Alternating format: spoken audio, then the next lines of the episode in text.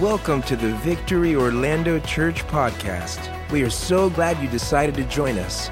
We want to help you to know God, find freedom, and discover your divine purpose so that you can make a difference with your life. We pray this message encourages you, inspires you, brings you hope, and builds your faith. Um, I'm just incredibly proud. I didn't grow up with that word because I thought it was a bad word. like, if you're prideful, then you're going to fall. But it's proud in the way of just seeing God move in their lives and them allowing it, right? It's a totally different thing than when you say, I'm so prideful in myself. I'm just proud of what they're allowing God to do in them and through them. I mean, Bella and Zoe today, I cannot even. I think I cried for the last like two hours. It's just so good. But I'm so thankful for our junior leaders. If you don't know what a junior leader is, you'll probably see older kids in shirts like these, and they do it all. I say that with with knowing that literally if I if anything were to happen to me, I don't even think that I would ask anyone to take over. I'd be like, they already know. They're gonna do it.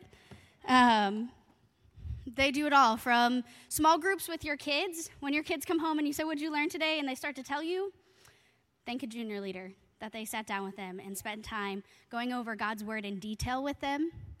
Um, they lead worship, they handle all of our AV.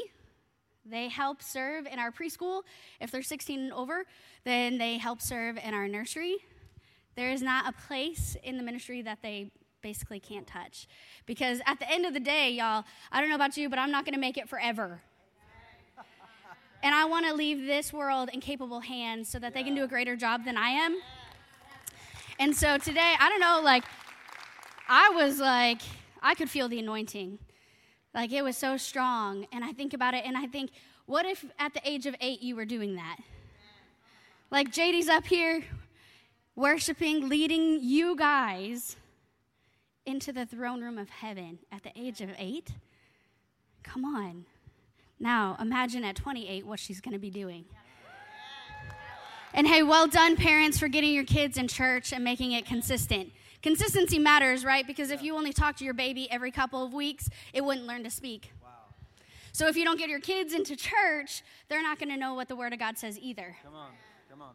I love you guys enough to tell you the truth. Yeah. It makes a huge difference. That's a huge difference, right?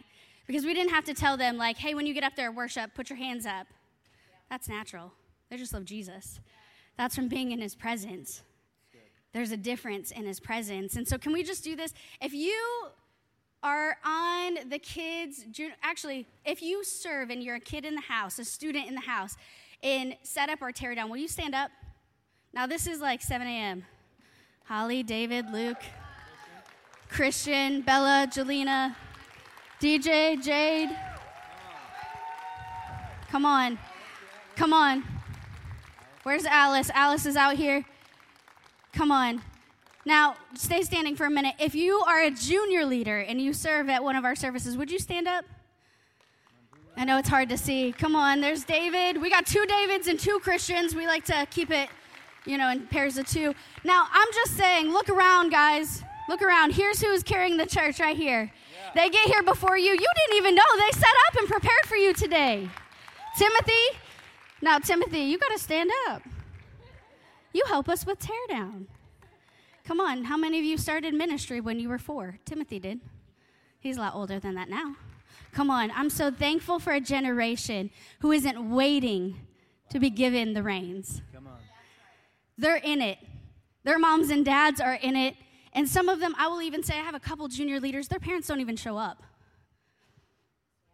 They come because they have a heart for the house. They want to serve our God. They find him worthy. Isn't that amazing? They're not out late on Saturdays and then, like, I can't get up on Sunday. Some of y'all need to take notes on that from them. I'm just saying, you can live your life anyway, but you only get to live it once. I'm so thankful that they're learning to live it in this way. Because how many know our lives are a vapor? That's it. We have eternity. we forget that a lot. Eternity is really long, it's never ending. So, what we do in this life kind of matters a lot. Yeah. And it's the shortest part. So, thank you, junior leaders. Thank you, Victory Kids. for leading us today and for continuing the vision. Thank you, Jesus. Yeah. Um, I'm going to ask Bella and Jelena to come up here. Give them a big hand as they come on up here. In case you uh, didn't realize, this is the vision of the church. Is the next generation. And we exist to reach people with the life giving message of Jesus and connect them to their purpose. And we accomplish that vision by helping people to know God, to find freedom, to discover their purpose so they can make a difference. And what we have to realize is that as adults, sometimes we think that it's about us I've had so many conversations with people that, well, I need my position. I need to make sure that I, what I'm doing. And if we're not careful, we can slip into the place where I got to protect my role and my position. Because if somebody else comes along, then what am I going to do? Anybody? But, like, no, our job as leaders in whatever role we find ourselves in is, is basically to work yourself out of a job. And here's what you need to understand this is where the enemy lies, the devil. It's not to push you out. It's not to send you out to pasture or say you don't have a role or a job anymore. No, it's just the opposite. As a, as a, what a leader does, a leader is obsessed with finding somebody else that they can raise up to a place to go and do something great. They're, find, they're obsessed with finding someone and helping propel them go further than they could ever go.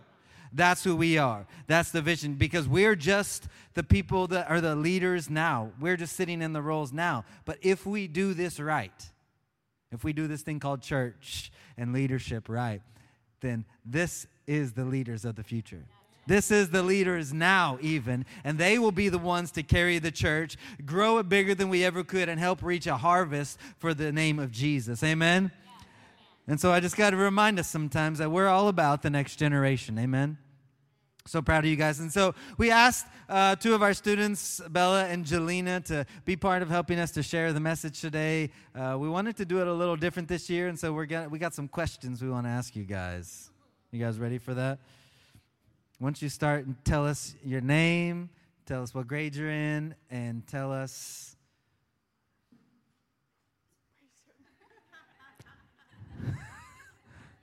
tell us how you tell us something interesting about yourself. Um, okay, so hey everybody, I'm Bella. If you don't know me already, um, I am in 11th grade, and um, hmm, I don't know. I am a fun person. Um, I just I don't know what's interesting about me. I can't think of this on the spot. Um, that's true. I really I don't like cheese, like really on anything. Except for pizza. Except for pizza, and like I'll eat a quesadilla but like no cheeseburgers. I don't know, no grilled cheese either. None of that. No, none of that. Yeah. um, my name is Jelena. I'm in 10th grade. And um, um, something interesting about me, not sure. Yeah. Oh, yeah. In school, I'm running for junior treasurer in school. Yeah. Yes. And yeah. Praise the Lord. I wanted to share a scripture real quick as we get started because I believe this is the Jesus generation. A lot of people have called it a lot of things the millennials, X, Y, Z, whatever. Um, this is not a generation that's focused on pronouns. This is not a generation of uh, can't do anything right. This is the Jesus generation. And I love what um, the Apostle Paul writes in 1 Timothy chapter 4. Um, he says, Don't let anyone look down on you because you are young. Where are all my young people at? Come on. I know there were some young at heart people in there too. That's all right. I see you. The Apostle Paul, he's writing the scripture to uh, a young man, a guy named Timothy, who was about 20 years old. And um, Paul would travel around to cities and start churches, and then he would raise up a, a, young person as a pastor and leave them in charge as he moved on to the next city. And that's what happened to Timothy. Timothy spent time with Paul. Paul had trained him and mentored him. And then Paul was like, See you, Timothy, I'm going on. You stay here, lead this church. But as a, a young 20 something, uh, not everybody in the church apparently was excited that Timothy was a leader. Not everyone uh, thought that Timothy was worthy to lead because apparently Timothy needed some encouragement. Apparently, some people looked at Timothy and would be like, What can you tell me? You're so young. I don't need to listen to you. I'm a grown up and you're a kid. And apparently, that's not the way we're meant to be in the church. And Paul is writing to Timothy, Pastor Timothy, young person Timothy, I need to remind you don't let somebody look down on you because you're young. Just because you're a kid doesn't mean that God isn't speaking to you. God is speaking to you now. Just you don't have to wait until you're older for God to move through your life. You don't have to wait till you're older to, to share your faith with somebody, to pray with somebody. Don't let somebody look at you and disqualify you because they're not the one who called you and anointed your life. God has called you for such a time as this. So don't let anyone push you aside because you're young. Come on, and all the young people shouted amen. So Paul, Paul instructs Timothy, he said, Don't be discouraged if someone thinks less of you. Don't, don't think less of yourself. He says, Here's what I want you to do instead. I need you to set the example for all the other believers who should know better. All the other believers who've gotten complacent, all the other believers who are kicked back and being critics in their seats. No, he says, I need you to set the example for believers in your speech, in your conduct, in your love, in faith, and in purity. Come on, that's the cry of a generation right there. And notice that it doesn't say talk back to them, insult them. No, he says, I need you to be the example on how you talk. Come on. This is what, as a church, we're all here to do, is to help raise up a generation to live this way. So we're not going to belittle them. We're not going to hold them back. We're going to fling the doors wide open here at Victory. I can't speak for every church, but I can speak for this one. The door is open. The opportunities are available here. If God is moving on your heart, God is speaking, we're going to do everything we can to throw fuel on that fire, right? And, and, and see what God can do. I believe even in that, there are people in this house who you know there's a call of God on your life to be involved with this generation because there is a generation that needs you. There's a generation of young people of kids and teenagers and college students who need couples who can open up their homes, meet them at, the, at a pizza shop, and say, Hey, I'll buy you pizza if you'll show up. You know, I think the biggest thing about raising up a generation is just being faithful to be there. No one's asking you to be a Bible scholar, to have theology degrees on your wall. Sometimes we get so fixated on all these outward things when, man, if you'll just show up every week and just love them and just be there for them, Man, what a difference you could make. It's important that we rise up. And so, as we get started today, um, I felt to just ask you guys what does it mean to be a Jesus generation? How do you, in, in a crazy world, right? How do you live for Jesus at your school or wherever you go? How do you live for Jesus? Um, so I would say definitely one thing is that at my school I had the privilege to get to be on our praise band team, actually with Zoe. It's super awesome. Um, but one thing that um, I would say sets us apart is that when we get up on stage, we don't just rush through the set. We're not just singing. Um, the people in the crowd might be just singing or not singing at all and just staring at us like, this, kind of like zombies, and it's kind of it's kind of scary, right? because there's all these people, and but the thing is that we don't just stand up there and we don't just sing, but we actually get to worship in our school. And even I've actually had the privilege to help start a worship night at school. Um, and it's just so amazing to be in the presence of those kind of people who get to actually lead instead of just singing. So good. Jelena, what about you? How do you live for Jesus at your school? Well, in school, personally, I don't go to a private school, but I do go to pu- public school, which there are a lot of, I'm not saying every school is perfect. Like, there are things you're going to see here and there, but a major thing I face is like cursing. And I know there are a lot of people in my school that will curse. And personally, I don't curse because I like to keep like my relationship with God and my faith with Him strong that I find my like I find cursing not a thing to do. And so like when friends or people around me will curse, they will look at me like, "Well, sorry I did that." And I'm like, "Well, it's okay." Like, but personally, I'm not going to do that because my faith with God is strong, and I would like to keep it that way. Come on. Wow. Aren't you glad for boldness? Like when you're known for something like that, that's awesome that you're known at your school. Like your reputation is, she's not going to do those things. She's a follower of Christ. Come on, that's awesome. That's good. That's a that's something we could all write down. you know, because I think that's the thing. What does it mean to be a Jesus generation? I think when you look at when you look at it, the biggest thing uh, is being is living holy. Yeah. And before you get all wigged out, I know people have taken the word holy and made it all kinds of things. But when you translate it back in the original language, holy literally means set apart. That's all it means. It's not so scary now, is it? It's not like you've got to wear a button up collar up to here and, and some and dress down to your ankles. Like, that's man made nonsense. Yeah, come on. Holy means set apart from common use. Um, I am a shoe guy. I love to find shoes. Anybody else? I might have passed that on to my child. Anybody else? Like, uh, and as I thought about this whole thing of, of living holy, living set apart, you know, it's, it'd be like if you saved up your money to buy a brand new pair of shoes, anybody, or, or that brand new pair of jeans with holes in it, or whatever it is. You know, maybe you, you, you saved up money to buy these brand new pair of J's. Juliana, you know what I'm talking about.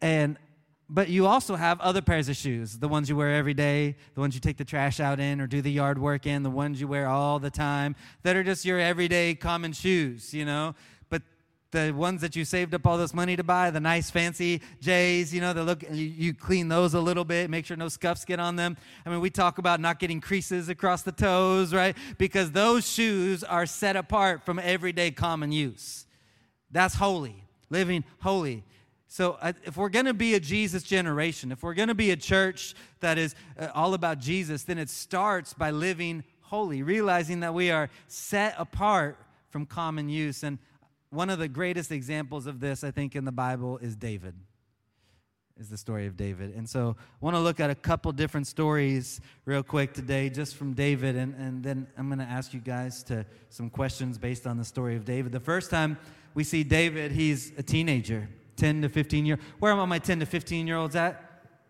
come on 10 to 15 year olds stand up come on you are david you are boys and girls in the room, come right after god's own heart 10 to 15 year olds that's how Wow. old david is when Come on.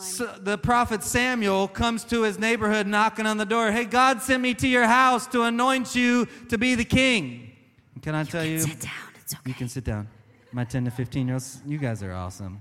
They're like, what next? I would just tell you, God has anointed you too, Maya. God has anointed you. Come on. God has anointed you. Is that Alexandria sitting right there? God has anointed you. He's called you. Jade, DJ, God has anointed you and called you. Just as Samuel came to David, he says he broke the horn of oil over David as a physical representation of his being anointed as the king. But we know the story that Israel already had a king. So here's this kid who God has called and God has anointed, said, You're going to be the king, you're, gonna, you're, you're uh, somebody who loves me. But there was already a king in place. So it wasn't like David could just be like, Take me to the palace now, I'm the king. No, what's interesting about David is he's called, he's anointed by God. He even knows what he's supposed to do. You're going to be the king. And yet he never presumes anything more about himself. He never says, All right, do what I say. Everybody bow down.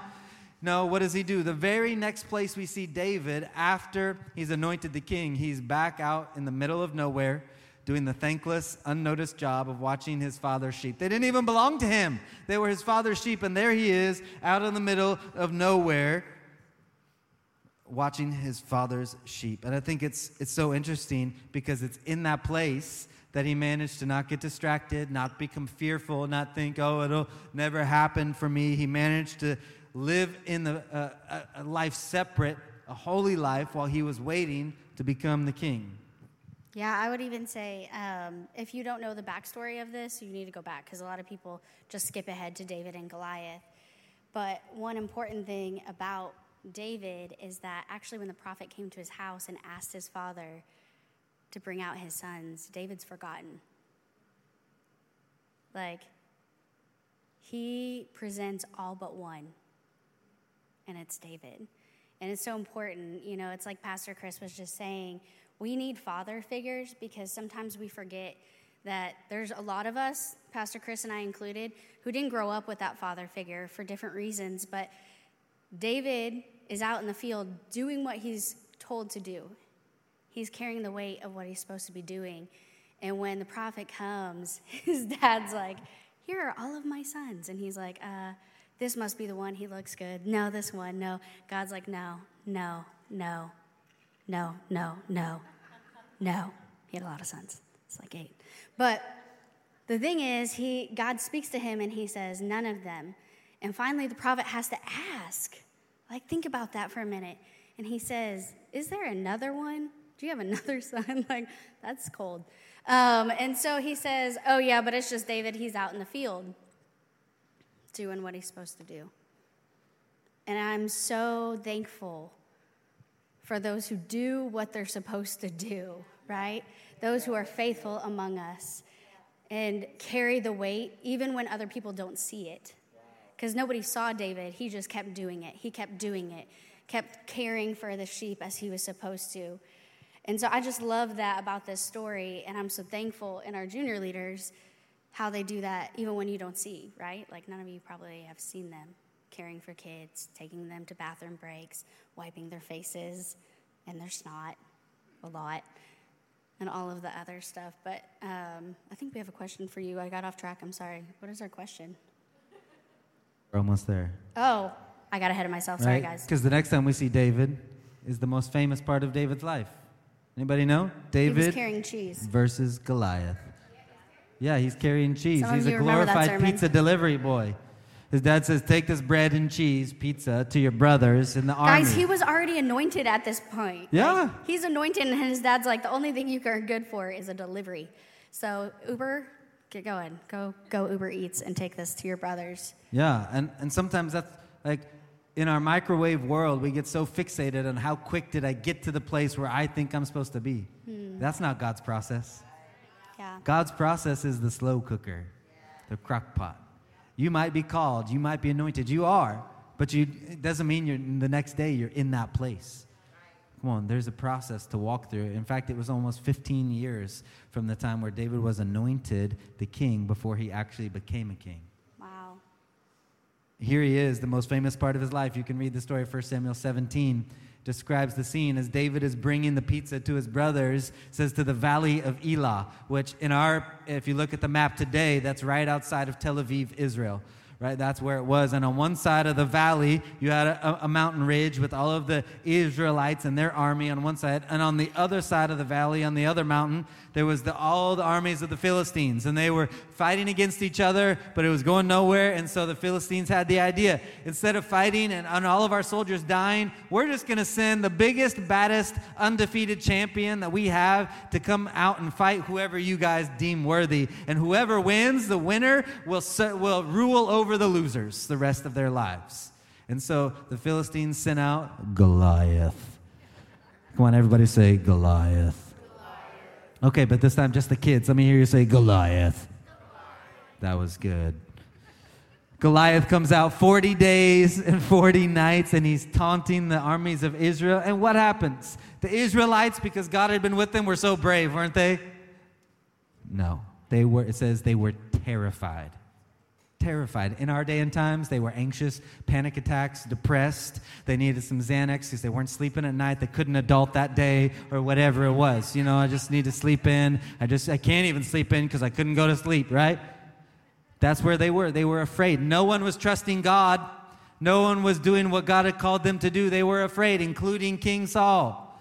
And here comes David, the pizza boy, uh, the only one who was willing to step up and do what God was had asked us to do. Trust him. Just trust me. Goliath is like you're taunting him, like you come at me with sticks and stones, you you kid with a slingshot. But David said, I, I come at you in the name of the Lord. I don't need to come at you with anything other than that. David was courageous in that moment. And we know he threw the slingshot and knocked the giant over, and then savage David went over and cut off the giant's head. Come on, that's, David was savage. I don't care what y'all say. And I'm just, I'm just telling you, young people, God has called you to act in the same way. Be bold in your faith, to rise up and to take some things out that have been holding you back and allow God to move in your life. So, Jolene, I have a question for you. Are you ready? Yeah. How do you, as a young lady, live your life to trust God and not live in fear when others don't?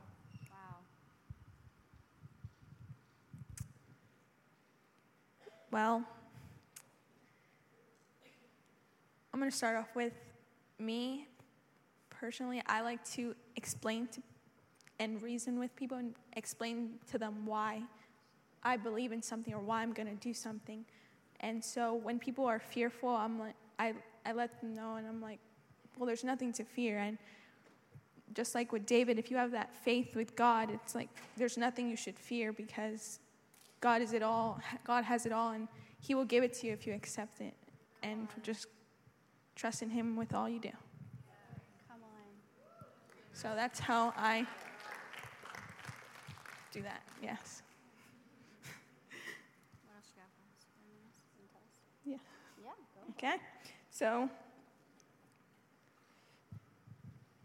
you know, in like in the in the world we live in today, I like there's like a lot of apps and things like like TikTok or Instagram, and I'm familiar with Instagram. I'm not too familiar with TikTok though, but I know there's like videos and things like this, and there are people that will just like listen to the music, and I'll, and especially like when my cousins or my friends, because I'm that role model, because I want to be that role model for them, I will let them know why what they're listening to is not right and why they should not be listening to it. Because I want to set an example for them and I want them to learn in the Word of God and not be afraid to take what God says and even teach their friends as well to trust in God. So, Come on. yes. So when we first, um, when Juliana first started at the church, she was at like the tipping point of becoming a junior leader. And I remember the first time that she came in, and uh, I, you know, you just know sometimes you can look at someone and you can see an anointing. But how many know a lot of times we miss our own anointings because we're too scared to step into them?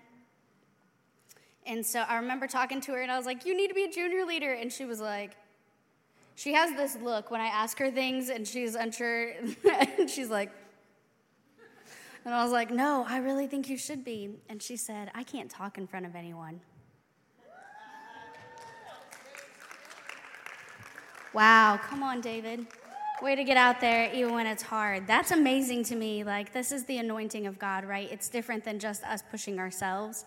Um, she gave me the same look when I said, I think you need to speak at Youth on the weekend. She said, and I knew that was the look. And then she came back. She said, I think I'm supposed to. Don't you think she was supposed to? Come on.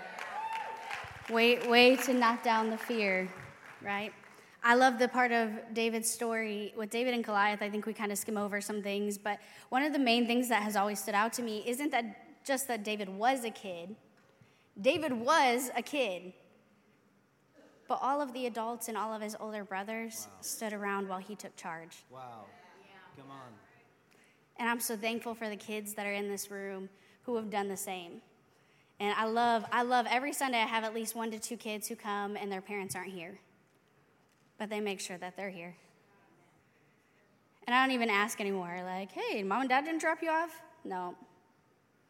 Now I just look at them and give them a high five because they're showing their parents the way. Wow. They're standing up when other people sat down. And I can think of a couple kids, even in this room right now, who, if it weren't for them, their parents wouldn't be in church. Yep. So well yep. done, kids, Come taking on. that anointing of David and showing up. Come on. Yeah, that's good. Jillian, we're proud of you. So proud of you. Hey, when we were talking the other night, you shared something with us from the book of James. Can you share that with us? Yes. That was good.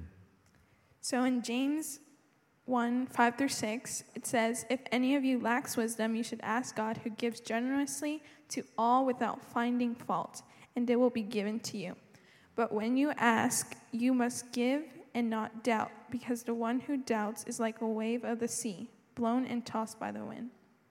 Which I kind of like summed it up for myself, and I want to share with you guys. And it's like we have the ability to do what is right when others don't, and God believes in us so much that we are capable of doing what is right even when it may not seem easy. Come on. Way to break it down, girls. That's awesome. That was good. Come on. Y'all enjoying this so far? So we know David kills Goliath with the slingshot, cuts off his head, and now David is famous. Not the king, just famous.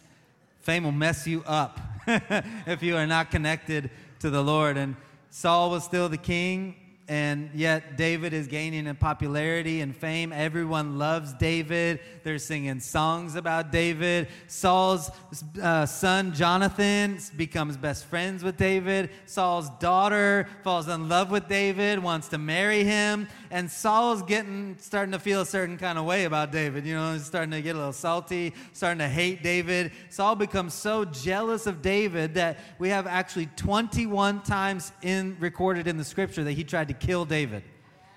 He threw spears at him. He hired assassins to come hunt David down. Even Saul led the army, 3,000 members of the army, to find David and kill him. It's crazy town.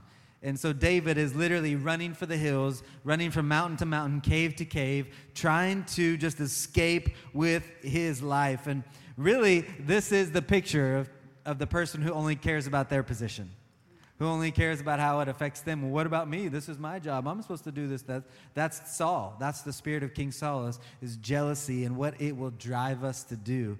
Uh, what's, what's crazy is that King Saul should have known better. He was the older, the wiser one, had known God, had seen God do great things, and yet he opted for the proud, selfish choice. And I wonder how many times, I know in my life, too many times I've made the proud, selfish choice. But for me and my house, come on, anybody, as for me and my house, we will make the choice to invest in the next. We will make the choice to rise up and say, Hey, I want to see you succeed. Because the reality is, it's not us versus them. It's not one generation better than the next. It's not to push one out. Listen, young generation, kids, you need the old generation. Old generation, come on, you need the young generation. We need one another. We need business leaders who have been successful to come alongside those who are raising up and teach them how to start a business and to raise millions, uh, you know, so that they can help advance the kingdom of God. We need people who can come alongside and say, This is how you grow in ministry, and this is how you help people. We need people who can come alongside the single uh, parent kids who are, who are just on their own, who don't have a mom or don't have a dad in their life, and say, I will be a spiritual father. I will be a spiritual mother to you. I mean, I'm a product, and my wife is, of, of spiritual fathers in our lives. I wouldn't be who I am today without my spiritual fathers that were there for me when I needed a shoulder to cry on, that helped me to teach me to change the oil in my car because I blew out the engine. Come on, somebody. I, I still remember the man who gave me my first uh, socket set, and I still have it. Spiritual father in my life. Those who taught me the word and was like, hey, I know this is a rough time for you, but hey, this is what the word of God says about who you are. Yeah, that's so important. And there's those of us in this room that are called to be that for this generation, and we've been on the sideline. I'm calling you up today. I'm calling you up today. Don't let fear hold you back any longer. David, he's so freaked out, he's running for his life. He's hiding from cave to cave. And one such occasion, David and his men are hiding in this cave in the very back of the cave because Saul is on his trail. And actually, it says that as David and his men were in this one specific cave, that Saul came into the cave not knowing that David and his men were in there because he needed he needed a bathroom break. Potty time. And so Saul is in this cave. the Bible is so funny, y'all. You just got to read it that way. Saul is in, the, in this cave taking a bathroom break. Didn't know David was in there and his men. And so David and his men start creeping up and they're like, David, David, there's your enemy right now. God brought him into your hands to kill him. Take him out, David. Do it do it, do it, do it. Come on. They're cheering him on. David, you can do it. We're with you. God, God is with you. Kill your enemy. You, he deserves it. He's been trying to kill you. You should take him out. You should just gossip behind his back. You should just spread some lies. And we're just going to talk about him and he'll never find out about it. There's always the opportunities, those that will be there to push you into something. But David was a man of integrity. And he wouldn't kill Saul, but he did cut off a corner of Saul's robe. And David was so living in the fear of the Lord. He was so convicted by just cutting off that little corner of Saul's robe that he was overwhelmed in a minute and came out and actually got on his hands and his face before Saul and repented for even cutting off the corner of Saul's robe while Saul was there to kill him. He said, I will not touch the Lord's anointed. And so I have a question for you, Bella. Because David is showing extreme honor to his enemies and to those who are his leaders. How do you show honor to leaders to teachers, coaches, friends, people when they don't deserve it, and especially when friends tell you to do otherwise? How do you show honor? Um, well, I would say one thing first is that honor sometimes, actually, not sometimes, all the time, is really hard to show because it's normally in the moments where no one's watching. And I think, um, even as you were talking, I thought of that phrase, you know, what, what they don't know doesn't hurt them. Right? We said it, oh, it's okay, don't tell your boyfriend. What he doesn't know doesn't hurt him. Right? Um, but it's not true because it affects who you are. I think um, when we choose to either show honor or show dishonor, it says a lot about who you are. And that's what I really saw in this story of Saul and David is that in both of their character, what they chose to do, I mean, Saul is going crazy, right? I can't even imagine trying to like kill someone, right? But Saul is throwing like spears at David while he's like playing an instrument for him. David's serving Saul. But Saul is like literally throwing spears at his head, trying to kill him. He's chasing him into the forest. He's, he's chasing him into corners, caves, trying to do his best to get rid of David because he's scared. Right? But in all of this, it showed who Saul really was on the inside. And um, I think in that too, where David is not retaliating in anger, instead he's responding in love, it also magnified even more so who David was because he kept his integrity. I had this similar kind of experience in my own life where I had um, a softball coach who was, I don't want to say like Saul because he was not trying to kill me, um, but he had that kind of spirit in him where everything we did, even if we made the best triple play you have ever seen, ever, in the history of ever, he would somehow find something bad about it and he would say something like, Oh my gosh, you guys are the worst.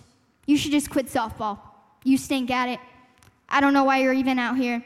And in the moments where he wasn't there, it was really hard because my team would turn around and, oh, I hate Coach so and so. I can't believe he talks like that. Oh, I can't believe this, and blah, blah, blah. He made the worst call. But because I didn't say that, because I instead defended my coach, right? Because he's still in leadership in my life. I might not like it, but he's still in, and he's above me, right? And so because I kept my integrity and instead defended him, it showed who my character was. And two, I think like um, the voice of dishonor is not going to come. Hey, it's okay. Just do it. It's not going to come quiet. It's going to be like, huh, everyone else is talking about them, so you might as well too. But I think we also have to think like, hey, if I choose to show dishonor, am I acting in love? It's an easy no.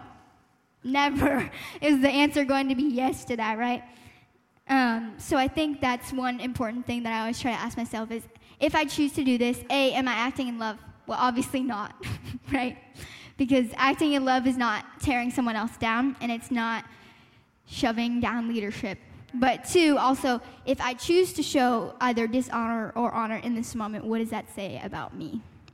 So I would say those are the two questions that I ask myself.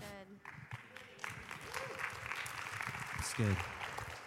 Guys, I get to do life with these people. It's amazing. Um, yeah, I would just, I'd piggyback on that because it's so good what Bella said. Like, there's times in our lives where it's easier to take that like downward slope, right? Like even as an adult. Like I, I'm out of high school. Thank you, Jesus. I'm praying for you guys.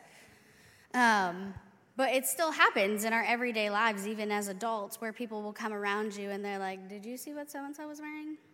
Hmm. Or did you hear how they handled that situation? Hmm. And it's so easy because, like she said, it's never like the quiet whisper in the back of your head. Hardly ever is there a time where there's dishonor because it's like, hey, that was really bad. Because then we'd be like, oh, it wasn't that bad, right? But it's usually when it's like, did you hear so and so? Mm hmm. And it can be so hard in those places. And I know in Bella's life, as we've been um, her, so blessed to be her parents, one thing that we've always said is when it comes up, tear it down right? Like you need that David spirit in that time. Whether it's a coach, and that's really hard, like y'all as parents, if you're a parent in the room, then you understand the heartache when your kid comes home crying and you're like, I want to punch somebody. Hand me the spear. Just hand it to me. We're going. Like, um, and instead you're like, we'll talk about that later. But let's show honor to that person, even though they're tearing you down as a middle schooler or high schooler. Yeah we got to do better than that. But also on the same, you know, on the same line as we've always taught Bella, and hopefully she'll take this with her through adulthood, is that your reaction is your reaction. We're we can't change other people. Only Jesus gets to do that, and they have that so choice. Good. But we have the choice if we're going to participate, if we're going to get uh-huh. down to their level, if we're going to act like that. And even in those moments, like, y'all, she was handling it better than we were at some points. We were in the stands, and I was like, We're not coming back next week. Pastor Chris is like, We're coming back next week. I'm like, I'm going to be the coach. I can't throw a ball, but it's going to happen, right? Like, it's hard, right? And then you get in the car, parents, and you shut it down because we're raising a generation for Jesus and not according to our feelings, right? Yeah, a big part of that is just our reaction in those moments. Yeah. They're watching. How we respond? Do we respond in offense? Do we respond just in, well, we're just going to get this off our chest while we're driving home? We're going to vent mm. a little bit. Well, don't be surprised then very long after when that's how your kids are responding. To you. Come on. But if you choose to have extreme honor, if you have a, a household that chooses to honor, I mean, nothing that Saul did was honoring to David. David gave his life, risked his life to defeat Goliath, to lead the army, to do whatever the lead, his leader asked him to do. But his leader never brought honor to him. And I know our American culture tells us otherwise. Well, if they don't honor you, you better find somewhere. Like, like, no, like that's not. We're not here just for American culture. We're here for the kingdom culture. Yeah, we're here to on. be citizens of heaven. And so we've got to begin to shift and become people of honor no matter what's being done to us because honor is not a, about what's being reciprocated. Honor is what's coming out of me. And so as we get ready to close today, I'm going to ask the band to come back up. Um, I just I felt to take just a moment um, here on Youth Owns the Weekend and just to remind you, whether you're young, whether you're old, listen, if you have breath in your lungs, you are called by God.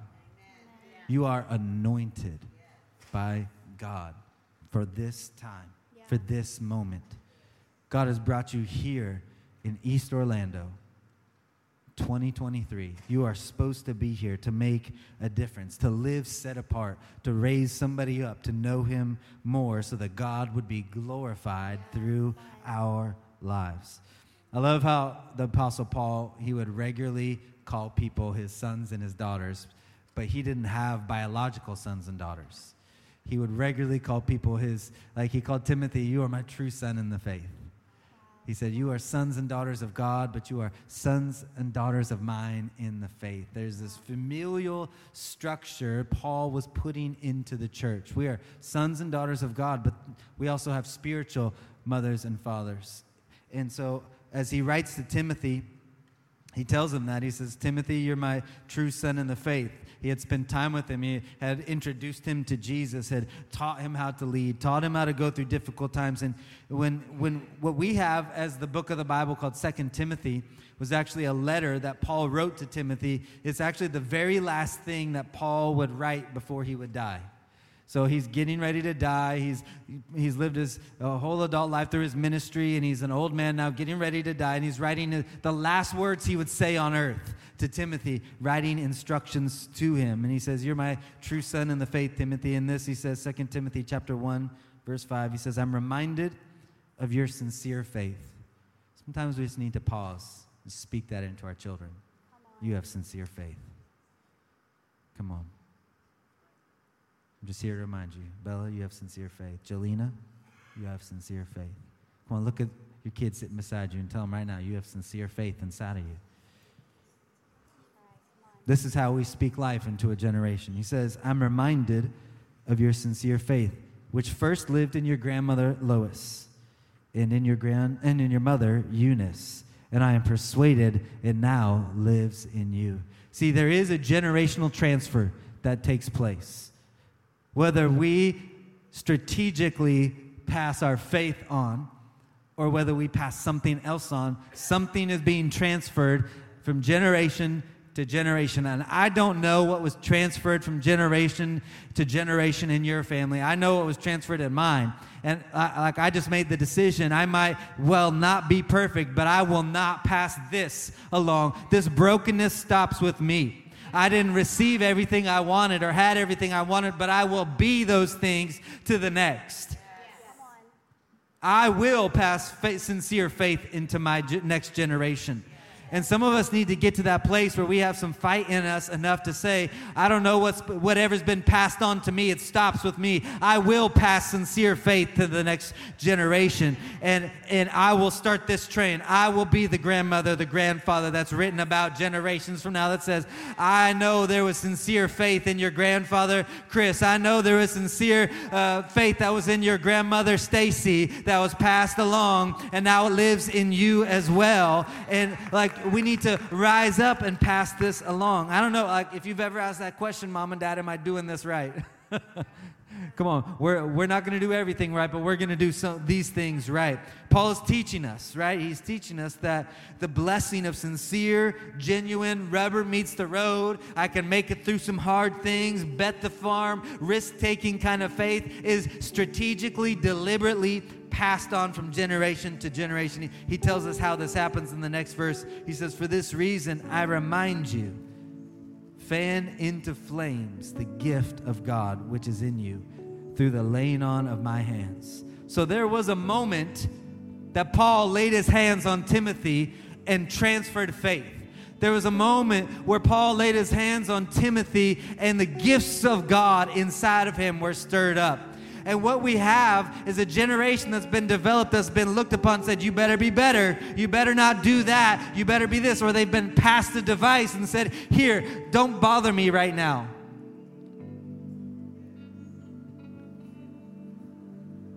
But we need to take the time on a regular basis to lay hands on them. Say, There's sincere faith inside of you, there's the gift of God inside of you. Maybe you don't know much. If that's all you know to do, start right there. And then when they go to bed, get in the Word and figure out, okay, God, what are the gifts of God? How do I develop this more? Get in a group, come be part of next steps, whatever that is, so that then the next day, when they're like, but what is my gift, Mom? What is my gift, Dad? Well, let's discover it together. This is what it's going to take to raise up a generation. It's not just we just showed up on a Sunday. No, we've got to get in their world. We've got to be strategic. We've got to create spiritual moments of transferring faith into them, building them up. He says, fan into flames the gift of God. So, in other words, you're fanning something into flames. What is it? A passion for Netflix? A passion for me time? A passion for whatever pops into your world? Or are you fanning into flames the gift of God in their lives? He says, For the Spirit God gives us does not make us timid or afraid, but gives us power, love, and a self discipline. So I wanted to take this moment that we have right now and do this very thing. And so I just felt as I was praying about this day, you know, I had spiritual fathers, and now God has allowed me to be a natural father, but also He's allowed me to be a spiritual father here at Victory. And so I just felt to take this moment, and I want to invite any of the kids, young people, teenagers, college students.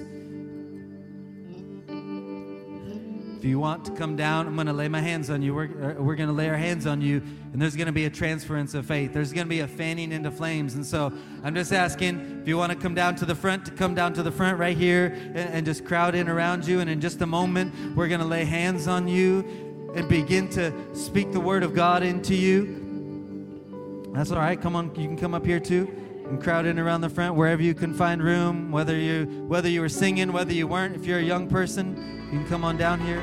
Thank you for listening to the Victory Orlando Church podcast. We hope today's message helps you take another step closer to knowing God and finding freedom through His Word.